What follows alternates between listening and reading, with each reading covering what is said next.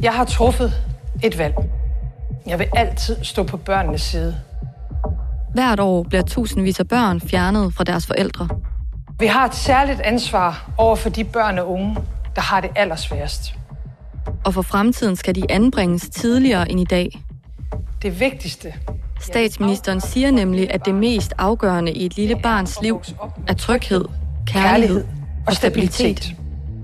Flere udsatte børn skal have et nyt hjem tidligere end i dag. Men hvad vil det egentlig sige, når myndighederne tager dit barn? Når de erklærer dig uegnet som forælder og vurderer, at du ikke kan tage vare på det menneske, du selv har sat i verden? Og hvad gør du så, hvis den psykolog, der skal vurdere dine forældreevner, opfører sig fuldkommen vanvittigt? Så begynder han at advare mig imod, at øh, jeg, skal, jeg skal ikke lave flere fejl, fordi så øh, går det ud over min familie og mig. Hvis han kommer med trusler, lyver, begår fejl og arbejder på en måde, som eksperter kalder uetisk, fup og fidus. Det er meget, meget ubehageligt at sige, at folk kan være på herrens mark. Det er fuldstændig altså, fup og fiduser jo. Altså, det, ja, ja, det, det, det var en svindel. Du lytter til I de forkerte hænder. Jeg hedder Helle Fusager, og jeg er undersøgende journalist her på Ekstrabladet. Jeg har lavet utallige historier om mennesker, der er blevet svigtet af systemet. Derfor skal der efterhånden også en del til at overraske mig. Men det har den her historie gjort. Det er så skræmmende at stå og have to timer til at pakke sin børns liv sammen. Det er det værste i hele verden. Og historien handler om psykologen Michael Adam Gul. Fuck dig, mand, hvor er du rædselsfuld. Jeg kan så ikke tage noget med, du skulle sige til noget med Frans ihjel.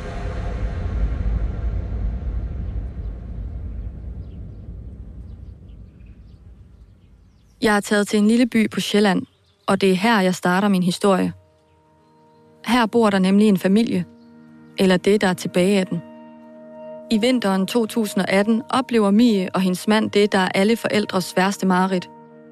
Et mareridt, der starter, da netop psykolog Michael Adam Kuhl banker på døren.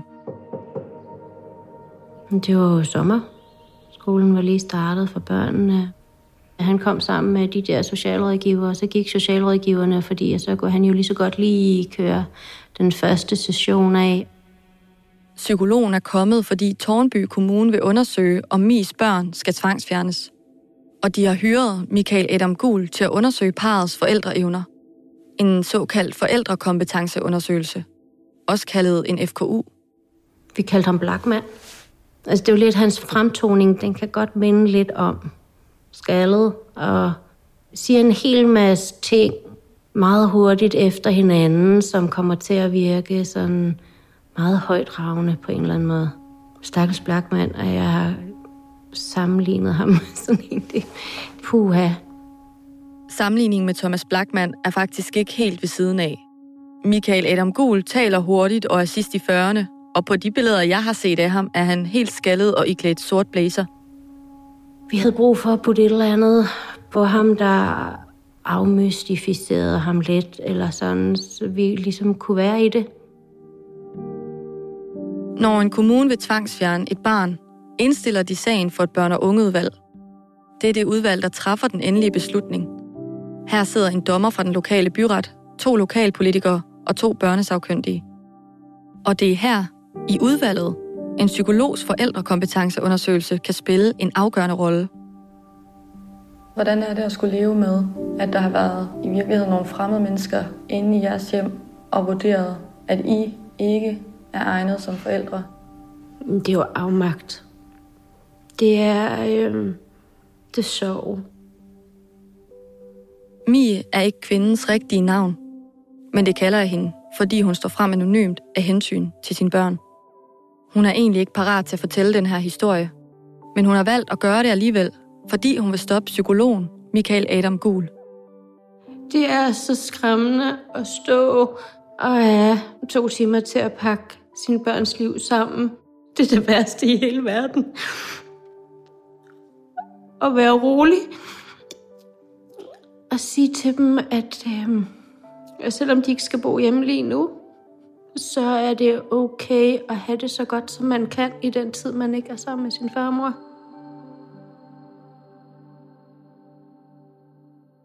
Før Michael Adam Gul kom ind i billedet, bestod familien af Mie, hendes mand og parets fire børn i alderen 7-14. De både er og var nok det, man vil kalde en sårbar familie.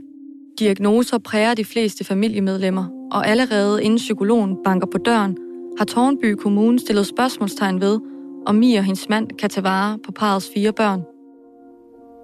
Det er ikke fordi, at vi ikke godt ved, at vi har udfordringer. Der er handicap hos de fleste medlemmer af vores familie, og vi har faktisk ikke været nogen af dem, der har lukket folk ude. Vi har gjort, hvad vi kunne for at, at samarbejde og, og for at få den hjælp, der skulle til, for at vores børn kunne vokse op med gode og kærlige forældre, der havde overskud. Men psykologens forældrekompetenceundersøgelse, altså hans FKU, tegner et noget anderledes billede. Den FKU, som vi har fået foretaget, viser, at vi ingen forældreevne har overhovedet. Det eneste, vi kan, det er at give sporadisk ros.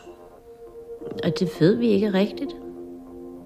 På nogle områder så virker det lidt som om, at beslutningen om, at børnene skulle fjernes, er taget længe før Michael Adamgul kom på banen.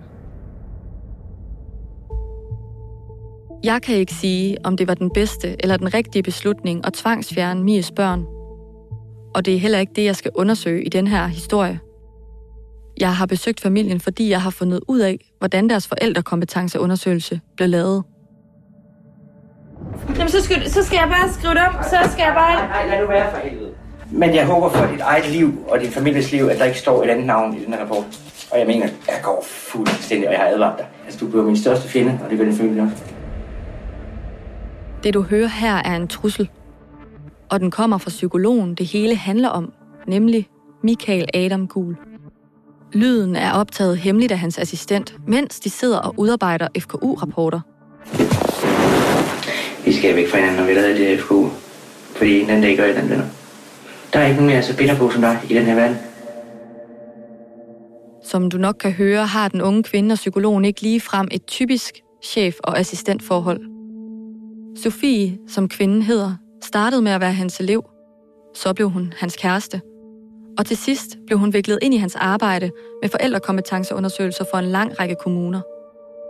Det starter jo helt, helt uforpligtende med, at vi sidder sammen en eller anden aften, hvor han så øh, siger sådan, Jamen, vil du ikke lige skrive det her ned, og vil du ikke lige skrive det her ned? Og så gør jeg det, og på den måde, der bliver jeg bare langsomt vivlet ind i et eller andet med, at jeg sidder og skriver øh, rapporterne. Forstået på den måde, det er ikke mig, der har besluttet, hvad der skal stå. Han dikterede, hvad jeg skulle skrive ned til komma og punktum. Sofie er på det her tidspunkt 24 år. Hun bor i Aarhus og læser til socialrådgiver på VIA University College, hvor Michael Adam Kuhl underviser i psykologi. Jeg har jo aldrig været ansat øh, officielt på en eller anden måde. Jeg har jo aldrig underskrevet en kontrakt. De har altså et lærer-elev-forhold, men er på det her tidspunkt også kærester og har haft et on-off-forhold i cirka to år. Altså min assistentrolle, det var jo egentlig bare, at han ikke selv gad at sidde alene og skrive sine rapporter. Og så var det federe for ham at have en med til det. I 2018 hjælper Sofie derfor med at udarbejde en masse forældrekompetencerapporter på familier fra hele landet. Rapporter, der kommer til at få afgørende betydning for forældres og børns fremtid. Jamen, vi er jo hjemme i min gamle lejlighed, øhm, og hvor vi sidder ved, øhm, ved spisebordet, som vi altid gjorde. Arbejdet foregår i Sofies lille studielejlighed i Aarhus, fortæller hun. Og hendes lejlighed fungerer altså som et slags kontor for Michael Adam Gul. Det har været om aftenen, og jeg kan ikke huske så meget andet end, at øh, det var altid koldt i lejligheden, fordi han røg indenfor, så vinduerne stod åbne. Og alting var bare rodet. Altså, der lå papir ud over gulvet og ud over spisebordet, og det var alle hans fortrolige dokumenter med, øh, på de her øh, familier, han skulle lave undersøgelser på. Hans øh, coladåser øh, stod over det hele med cigaretskåder i, og hans slikpapir lå over det hele, og jeg havde et meget lille køkken, som, øh, som var altså helt fyldt til med tallerkener og bestik og glas, og jeg havde hvidmalet væg, hvor at øh, flere steder var der store brune plamager på, fordi han havde hældt cola ud over det, når han blev sur. Og gulvet var ødelagt flere steder, fordi at han havde, øh, han havde bare skåret cigaretter på, på gulvet direkte. Hvad tænker du om det, at du sidder egentlig der og skal til at lave en rapport over nogle børn og nogle forældre, mens alt det her kaos rundt om eksisterer? Jamen, det er så sindssygt. Altså, det er jo så sårbart, det arbejde, han sidder med der. Og det her med, at vi skal egentlig sidde og lave den her rapport, men samtidig så bliver han ved med hele tiden at køre det over på mig. Du må da kunne tænke dig til, når du sammensætter noget. Altså, tjekker du op på, hvilke navne indgår i det, du hugger fra. Det er derfor, jeg har sagt det til dig. Ja, men det har du også gjort før, Sofie, hvor du lige missede. Du har misset, misset, misset, misset for mange gange. Det her er endnu en af Sofies optagelser. Og det hun mener med, at psykologen kører det over på hende, er, at han giver hende skylden, hvis der er en fejl i rapporterne. Det er jo så, det er jo så vildt at tænke på. Altså, det er jo så, øhm, det er så langt ude. Man sidder med nogle mennesker øhm, og skal sidde og øh, have et rigtig stort ansvar over for, hvad der skal ske i deres liv, både for børnene og for forældrene. Og så at man sidder og gør det under de her omstændigheder, hvor der ikke er styr på noget. Øh, alting flyder, der er kun kaos, og så sidder man egentlig bare, eller han sidder bare lige og plotter det ind, han egentlig mener. Fordi at øh, alting var for kaotisk til, at han lavede det ordentligt. Det er jo helt vildt respektløst. Altså det, og respektløst er jo ikke engang ordet. Det er jo så forfærdeligt, at man synes, at man, øh, at man har ret til som psykolog at sidde og opføre sig sådan omkring noget, der er så, øh, der er så sårbart, som at lave forældrekompetenceundersøgelser. Hvorfor ringede du ikke til nogle af de kommuner, der brugte ham, eller sagde, det her det vil jeg ikke være en del af? Jamen, der var jo ikke nogen, der vidste, at jeg var en del af det jo. Det var jo sådan noget, der bare foregik derhjemme om natten, altså når han alligevel var i min lejlighed. Og hvis ikke jeg gjorde det, så blev han jo virkelig sur på den måde, at han troede min familie, øh, eller han øh, troede mig. Jeg kan sige tage noget med, at du skulle sige til noget med Frans ihjel.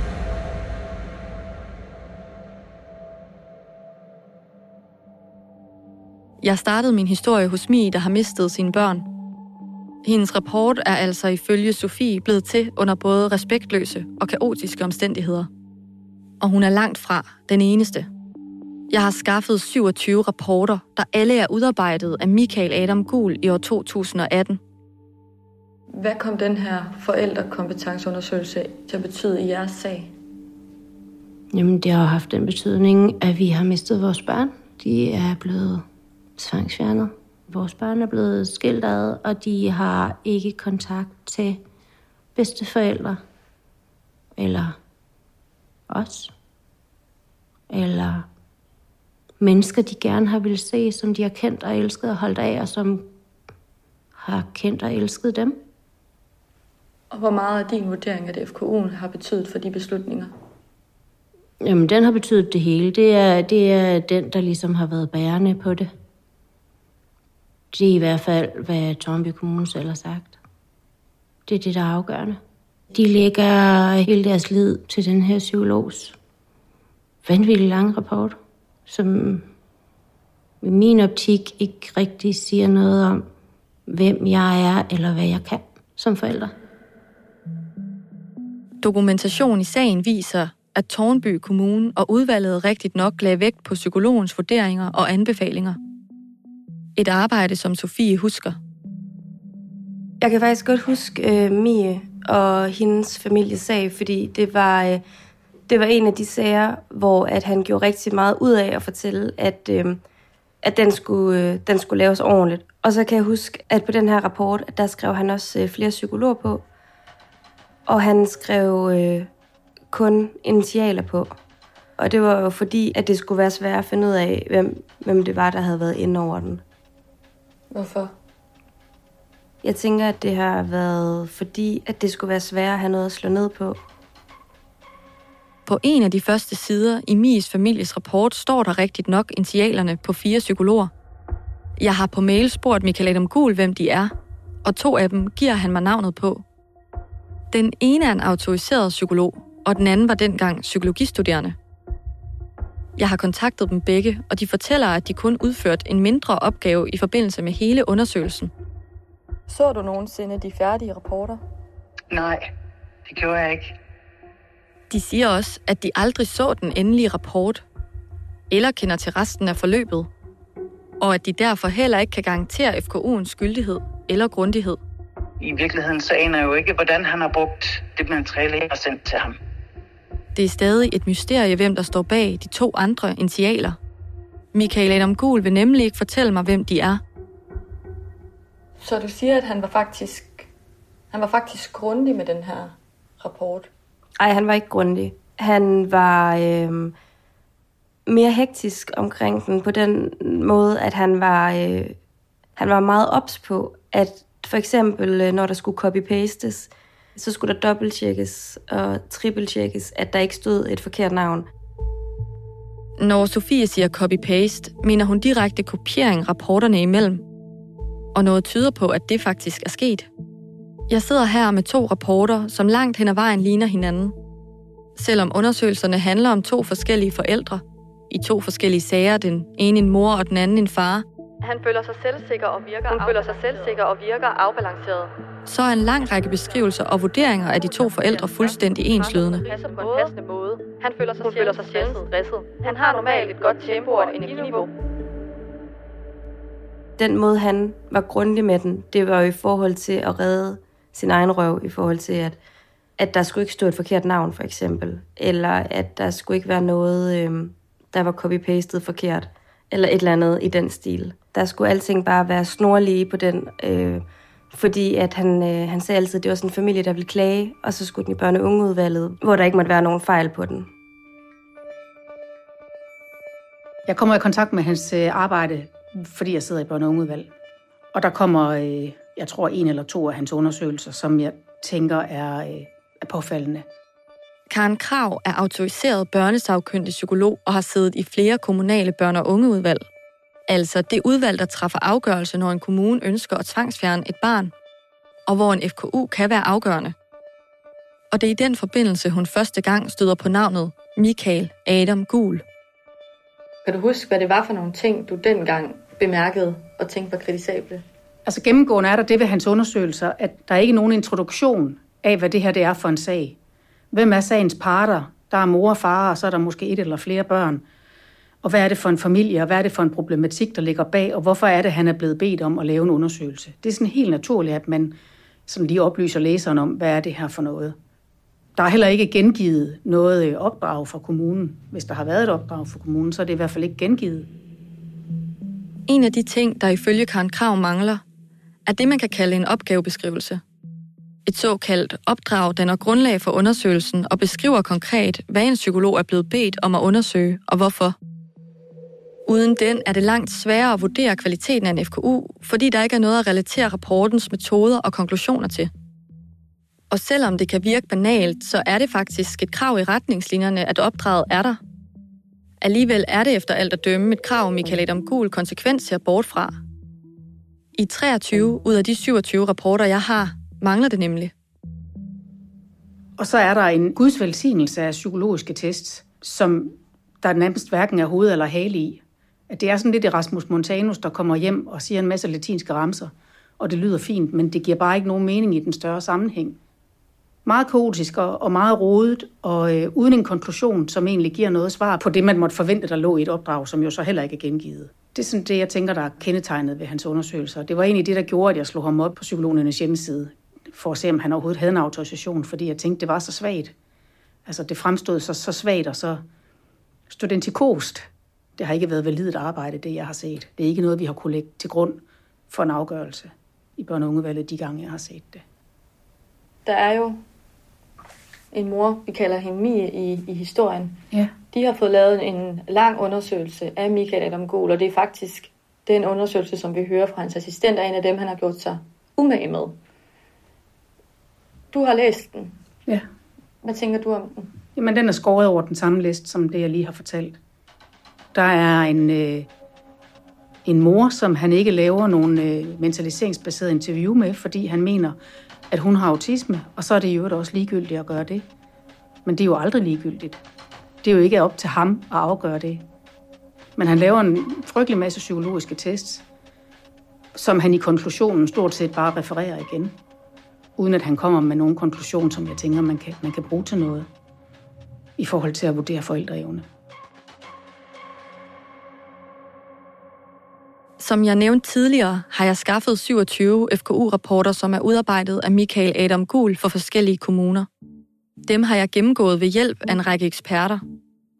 En af dem er Lise Meril, der er autoriseret og specialiseret psykolog. Altså, det er jo tydeligt, at der er copy-pastet fra en anden undersøgelse, og så er navnet blevet rettet, for eksempel, for de er fuldstændig enslydende. Jeg har også talt med Knud Julemand.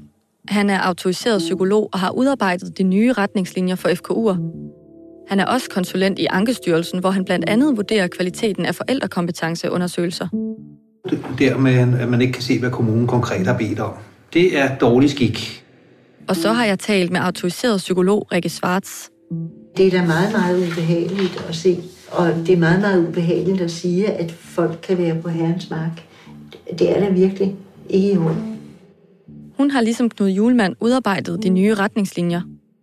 Og så sidder hun i psykolognævnet, hvor hun er med til at give kritik, når forældrekompetenceundersøgelser ikke lever op til den krævede kvalitet. At det vil give kritik, hvis man ikke beskriver, hvad det er for en opgave, man skal løse, hvad det er for et opdrag. I den erklæring, man skriver, der skal det fremgå, hvad er opdraget? Hvad er baggrunden for, at man har fået den her sag? Og hvad er det for spørgsmål, kommunen beder om at få belyst? Nu kan vi snakke noget om, om, om indhold og kvalitet og sådan noget, ja. ikke? Men, men alene antallet, jeg har aldrig hørt om nogen øh, ordentlige psykologer, der øh, laver øh, så mange undersøgelser på så kort tid. Jeg kan bare sige, at det er uacceptabelt på alle punkter. Både i forhold til det ansvar, han tager, og hvad kan man sige, de liv, han sidder med i hænderne. Eksperterne bekræfter det, Karen Krav fortæller, og mere til. Overordnet kan man tale om 16 kritikpunkter, der går igen på kryds og tværs af rapporterne. Kan psyk et med, selvom han ikke er læge. Mangler opgavebeskrivelse, mangler datoer, mangler testbegrundelser, copy-paster mellem rapporterne. Skriver psykologer på, som siger, de ikke har været med. Mangler oplysninger. Det er graverende fejl. Der er graverende mangler i det her, og hvis du alene ser på læsbarhed, så er de meget svært tilgængelige. Et af problemerne er, at han i 24 ud af 27 rapporter underskriver sig som kan psyk et medicin af, eller kan psyk et med. Umiddelbart titler, han selv har fundet på, men som minder om en læges titel, kan med. Men agtindsigt ved landets universiteter viser, at psykologen ikke er medicinuddannet. Jeg mener, at det er svindel, hvis jeg går ud og påstår, at jeg er i stand til at undersøge noget, som jeg ikke er uddannet til. Og kalde sig læge, og så ikke være en skid læge. Det er simpelthen svindel. Det er jo fejlagtigt indtryk af, at han har en, at han har en universitetsuddannelse i medicin, hvad han ikke har. Det er jo et fusk. Og netop hans titulering er noget af det, der falder Karen Krav for brystet, da hun støder på hans undersøgelser. Jamen, jeg skriver bare til ham, at øh, jeg er kommet i kontakt med hans undersøgelser, fordi jeg sidder i et børne- og ungeudvalg, og jeg kan se, at han øh, underskriver sig selv som kan psyket medicin af, og at det vurderer jeg har til hensigt at få folk til at tro, at han er læge, og det kan jeg se, at det er han ikke. Jeg tror faktisk, jeg skriver til ham, at det er ulovligt, og det faktisk sidestilles med kvaksalveri og udgive sig for at være læge. Det er en beskyttet titel. Men det er ikke kun den manglende lægeuddannelse, hun problematiserer. Jeg slår ham op i øh, under psykolognævnet for at finde ud af, hvornår han er autoriseret, og der kan jeg se, der fremgår han ikke. Så autoriseret psykolog er han i hvert fald ikke. Når Michael Adam Gul arbejder uden autorisation, betyder det, at han går uden om psykolognævnets tilsyn. Og det betyder også, at de forældre, han har undersøgt og vurderet, ikke kan klage over ham. Og derfor påpeger Karen Krav også den manglende psykologautorisation i sin mail. Det gør jeg, fordi på det tidspunkt var man ikke lovmæssigt forpligtet til at skulle være autoriseret psykolog for at lave de her forældrekompetenceundersøgelser. Men jeg har hele tiden haft den holdning, at det bør man være, fordi ellers så er der ikke nogen, der kan klage over psykologen, hverken forældrene eller forvaltningen. Så jeg skriver til ham, fordi han ikke har den autorisation, og jeg skriver til ham, fordi han ja, udgiver sig for at være læge, og fordi jeg tænker, at det er ikke retssikkerhedsmæssigt i orden for, øh, for forældrene og for de børn, det handler om. Om natten modtager Karen Krav et svar. Da jeg står op næste morgen, der ligger der en, en lang mail, øh, hvor han er tydeligvis øh, meget vred. Han svarer mig, at han har været ansat øh, som lektor øh, på VIA, undervist i psykiatri og øh, psykologi, og han har skrevet en bog, og han har aldrig skrevet, at han var læge, men han er eksamineret i medicin, og det er han også i filosofi. Og så skriver han, han ved ikke, hvorfra min bitterhed kommer, men øh, han synes, det er påfaldende, og han tænker, at der nok er noget personligt forbundet med det. Jeg er i besiddelse af deres korrespondence. Umiddelbart sporer jeg ingen personlig bitterhed i Karen Kravs mail. Hendes kritik går på, at hans rapporter ikke lever op til kravene i retningslinjerne, og at forældre og kommuner kan blive villige til at tro, at han er læge.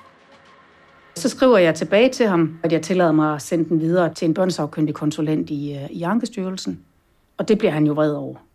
Så efter det, der, øh, der bliver hans mail sådan mere og mere aggressive og mere og mere personlige. Mere og mere rettet mod, at jeg er bitter og jeg er misundelig, og han ved godt, hvorfor at øh, jeg ikke er medlem af Dansk Psykologforening, øh, som jeg ikke var på det tidspunkt. Og han, øh, han ved en hel masse ting om mig. Og det, jeg sådan skal forstå i det, det er, at han, han godt ved, at jeg er pædofil.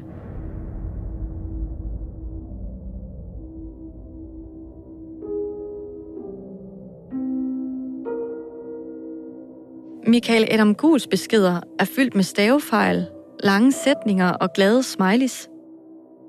Det er med beklagelse, at jeg hører om de mange beklagelser over din manglende faglighed, som du er kendetegnet ved, skriver han for eksempel til Karen Krav. Han skriver også, at den lille krig glæder ham, og beskriver, at han er typen, der tager den hele vejen, koste hvad det vil. At både ham og andre psykologer opfatter Karen Krav som psykisk syg, og at han vil tale med en journalist og en jurist om næste skridt. Og at han kan forstå, at hun har været mistænkt i pædofilisammenhængen. Og det er jo simpelthen sådan topmålet af, altså, af det ondeste, man kan sige om noget som helst menneske. Ikke også? Og, øh, og, og jo særligt om en børnesagkyndig psykolog. Ikke også?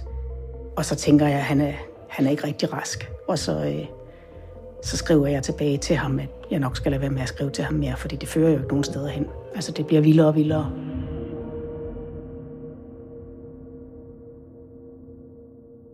I de fleste historier vil jeg på det her tidspunkt fortælle, at det ikke har været muligt at få et interview med den kritiserede part.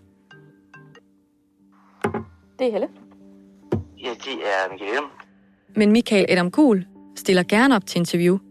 Hvis man fjerner et barn, så skal man edderfemmende være sikker på, at der ikke er tilstrækkelige forældrekompetencer. Det vil jeg meget gerne skrive under på. Faktisk har jeg talt med ham flere gange. Og første gang var det ham, der kontaktede mig, fordi jeg havde spurgt universiteterne, om han er læge. Man må jo egentlig ikke kalde sig læge, hvis ikke man er det. Men det har du så ikke. Nej, det har jeg overhovedet gjort. Jeg har, nej, overhovedet ikke. På, aldrig på noget tidspunkt. Men det er løgn. Jeg har modtaget en lydoptagelse fra en familie, Michael Adam Gul har undersøgt. Her fortæller han i et møde med forældrene og kommunen, at han også er læge.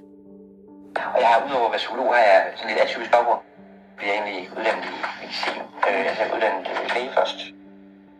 Jeg spørger ham hvorfor, da jeg får fat på ham igen. Som du skal lave sådan en FKU for, hvor du fortæller dem, at du har en anderledes baggrund, fordi du er uddannet i medicin, og du er uddannet læge også.